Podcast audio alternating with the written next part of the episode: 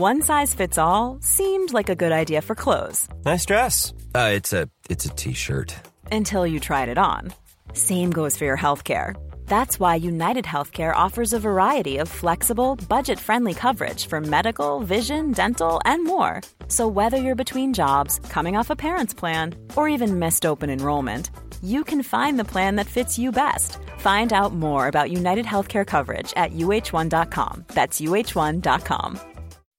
When you make decisions for your company, you look for the no brainers. If you have a lot of mailing to do, stamps.com is the ultimate no brainer. Use the Stamps.com mobile app to mail everything you need to keep your business running with up to 89% off USPS and UPS. Make the same no brainer decision as over 1 million other businesses with Stamps.com. Use code PROGRAM for a special offer. That's Stamps.com code PROGRAM.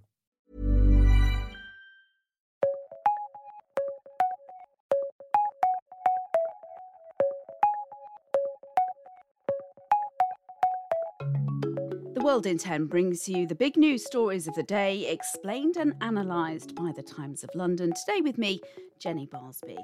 We're focusing on global birth rates for this episode, which you may be surprised to hear are falling dramatically. We find out what's driving the trend and why it may not be a positive one.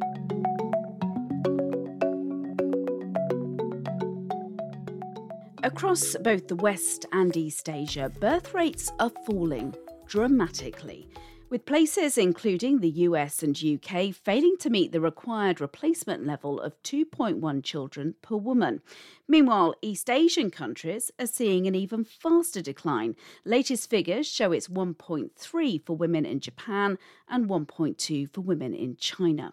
The Times data editor is Tom Calver, and I asked him what is driving this decline there are actually some very positive reasons why birth rates are falling. Take Britain, for example. Um, child mortality has absolutely plummeted in the past 200 years. And it obviously it used to be that families would have a lots of children uh, because it, the reality was that many actually didn't make it beyond the age of, of five, not least to adulthood. So improvements in healthcare have, have, have, sort of made a big difference there. But then, I mean, th- there are so many other sort of positive factors that have contributed to this. So, for example, um, better education around things like reproduction, contraception. Then you've got the fact that more women are working, which obviously has a big impact on how much time people, couples devote to families. I'm Patrick Gerland. I work for the Population Division of the United Nations in New York. Patrick and his team have been looking at the implications of an aging population. When you have less people who need service compared to uh, people who provide uh, uh, the financial support to it, the more you have the, this ratio that becomes almost equal or maybe almost uh, that start to get reverse the more challenging it is for uh, uh, eventually countries in the future to be able to provide the same level of support. Solutions to reverse falling birth rates differ, of course, from country to country. China repealed its one child policy in 2016. While in France, where the birth rate is just 1.68, President Macron recently announced the availability of free fertility tests for 25 year olds. Migration is another solution said to filling gaps in the workforce, but Patrick believes this is a short term sticking plaster.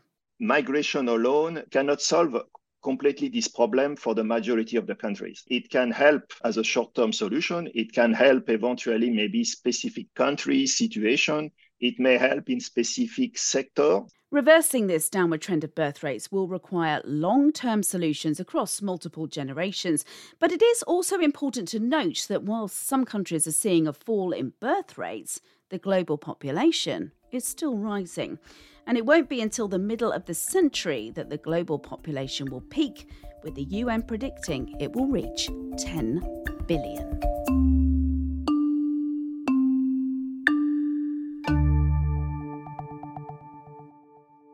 Now, he may have been one of the most hated people that ever lived, but he's also been dubbed one of the world's most influential orators.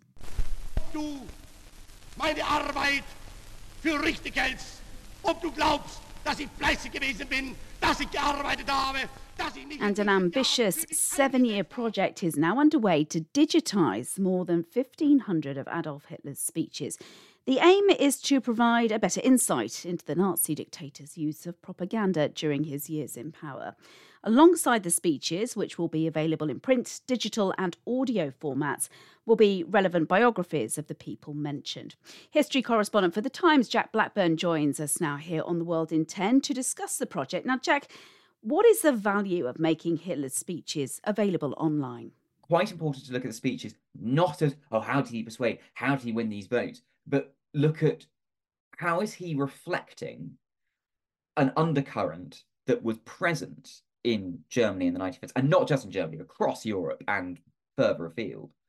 And how is he then using that to legitimize what goes on to happen? And that's why it's also important to look at before the election, the run up to the election, and then through into the Nazis in power and seeing how you could actually affect a change from what was a very well educated, civilized, cosmopolitan country within a very short period of time into a place where there are death camps.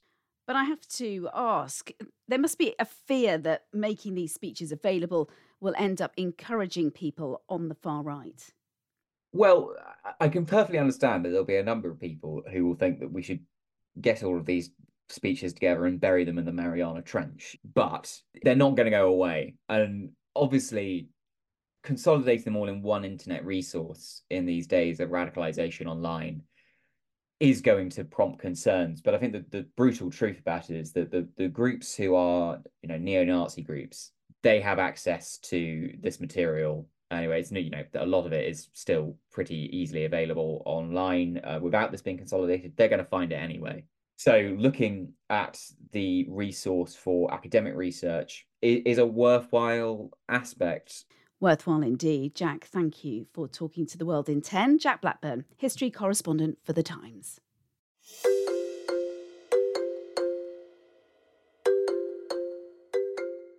A Van Gogh discovered rolled up outside a public toilet, a Da Vinci carted around in a plastic bag, and last month, two paintings by Picasso and Chagall worth more than £700,000 were discovered in an Antwerp basement. Stolen artwork has reappeared in some very unusual places, and that's just the start. My World in 10 colleague Amy Gill has been chatting with the Times art correspondent David Sanderson about some of the more unusual cases. So, David, the Picasso and Chagall pieces that were found recently are part of a larger history of paintings turning up in some bizarre places.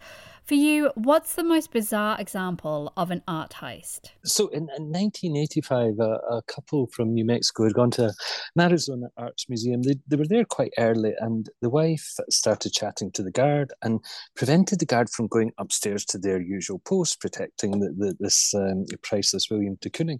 While the guard was chatting to the women, the husband's upstairs cutting the painting out of the uh, the frame, and they both disappeared. And there was nothing more heard about this painting. This was 1985. It was stolen in 2017 this mm. couple in New Mexico died, and their their nephew was the executor of the estate, and all this artwork was bought up uh, from their house was bought by a, a vocal antiques dealer for two thousand dollars or something. It was crazy amount, and it yeah. transpired that the couple had had this de Kooning on the back of their bedroom door for twenty seven years. Wow! So is it the case for most stolen pieces to be discovered by things like antique dealers and auction houses, or is there a process for finding stolen artwork? A lot of the time, it's actually middlemen who are sort of working on the fringes of the underworld and the art world who are able to liaise with people that have the artwork and with the insurers and or the museum, the owner of the art, and uh, through various quiet methods will be able to retrieve the painting. Uh, in fact, there's a very famous uh, Dutch guy who's called the Dutch Indiana Jones, Arthur Brand, who has, has sort of carved out a, a, a, space in the market for uh, criminals to approach him with the, their stolen artworks, which are often too hot to handle. And, and in terms of the value of pieces, do they go up or down after it's stolen? Well, there have been occasions when paintings that have been stolen have actually been damaged. And I think mm. of a Van Gogh one stolen from a, um, the Van Gogh Museum in Amsterdam, actually, when the, the, the robbers dropped it as they were coming down the rope from the, the top floor of the museum.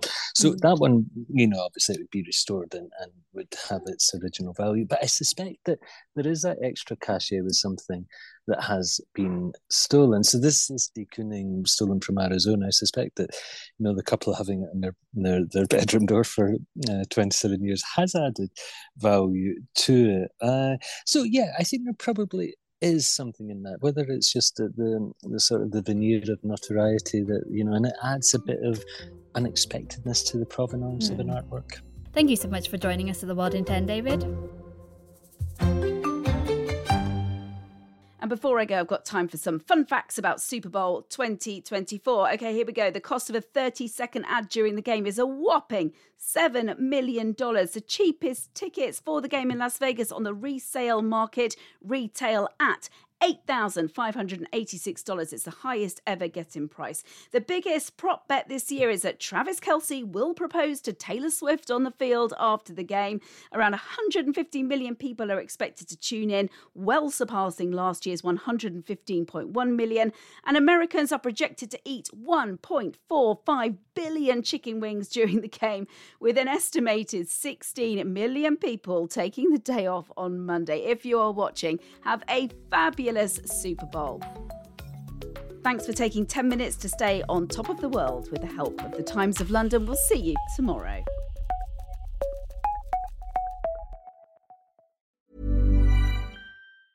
Small details are big surfaces, tight corners are odd shapes, flat, rounded, textured, or tall. Whatever your next project, there's a spray paint pattern that's just right because Rust new Custom Spray 5 in 1 gives you control with five different spray patterns. So you can tackle nooks, crannies, edges, and curves without worrying about drips, runs, uneven coverage, or anything else. Custom Spray 5 in 1. Only from Rust